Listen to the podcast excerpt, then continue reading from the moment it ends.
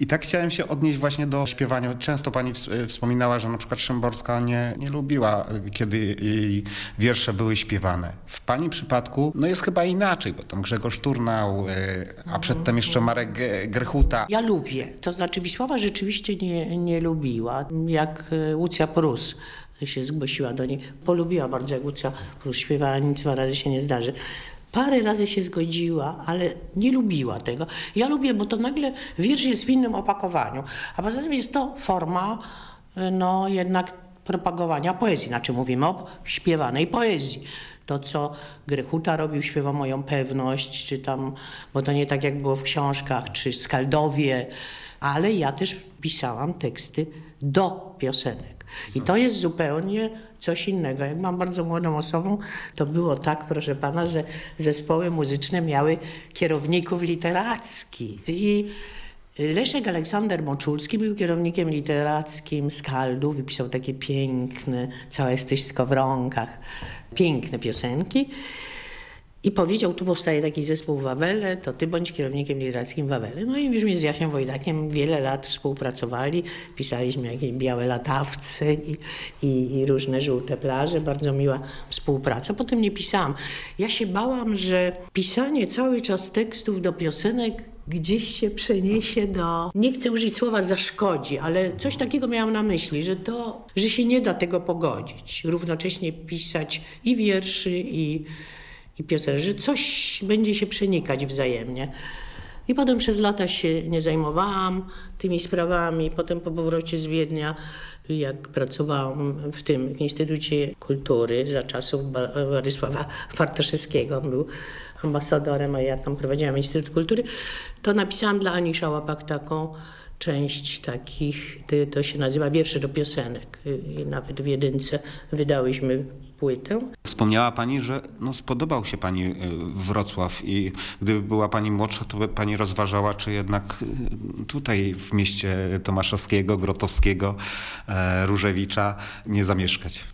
I Olgi Tokarczuk. Powiem tak, y, Kraków jest troszkę tak jak, może dlatego, że jak się mieszka w mieście, to takie trochę się mówi, a takie trochę zapyziałe miasto, jak, y, jak Boj Żeleński pisał Znasz li ten kraj, o Krakowie właśnie, Krakówek taki, ale Wrocław, no co ja dawno nie byłam we Wrocławiu, ja pomijałam, że się zrobił pięknym miastem, to jeszcze ma taki oddech zachodu na plecach się czuje i to jest fantastyczne, tego wam zazdroszczę. A poza tym zazdroszczę wam, bo jednak jest inny przekrój społeczny tu u państwa niż w Krakowie.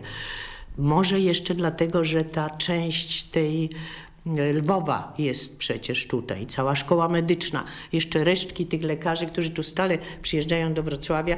Z Lwowa na przyjechali do Wrocławia, teraz niektórzy jeszcze mieszkają w Wiedniu, poznałam takich parę rodzin.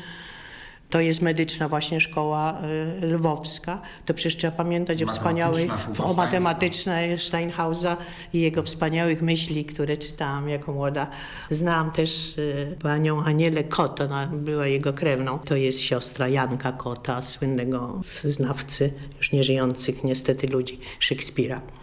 Ale rzeczywiście jest coś takiego w tym Wrocławiu zachodniego i to się czuje. Piękne miasto. No już jestem za stara, żeby się przenosić, ale jest mi przyjemnie, że tu jestem. Nawiążę do e, Hanny Kral i tego przypadku, czyli reportażu o nauczycielce, która się podszyła pod Ewę Lipską. Czy czasem wspomina pani tamtą historię z, e, z lat 70., kiedy zdarzyło się, że e, wielka reporterka została w pewien sposób oszukana i, i była zachwycona talentem młodej osoby. Okazało się, że to wiersze Ewy Lipskiej. Ja nie wiem, czy ona była nauczycielką. No jakaś biedna osoba. Ja, ja, ja broniłam tej, tej młodej dziew... ta młoda dziewczyna, rzeczywiście chora.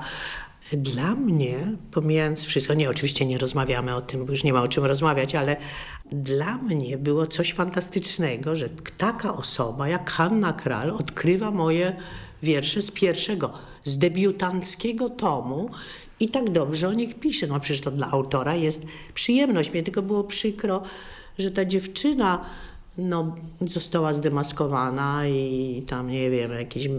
Było mi przykro, ale nie to, że to są moje teksty, bo mnie było przyjemnie, że one zostały odkryte na nowo, tylko cała ta sytuacja była.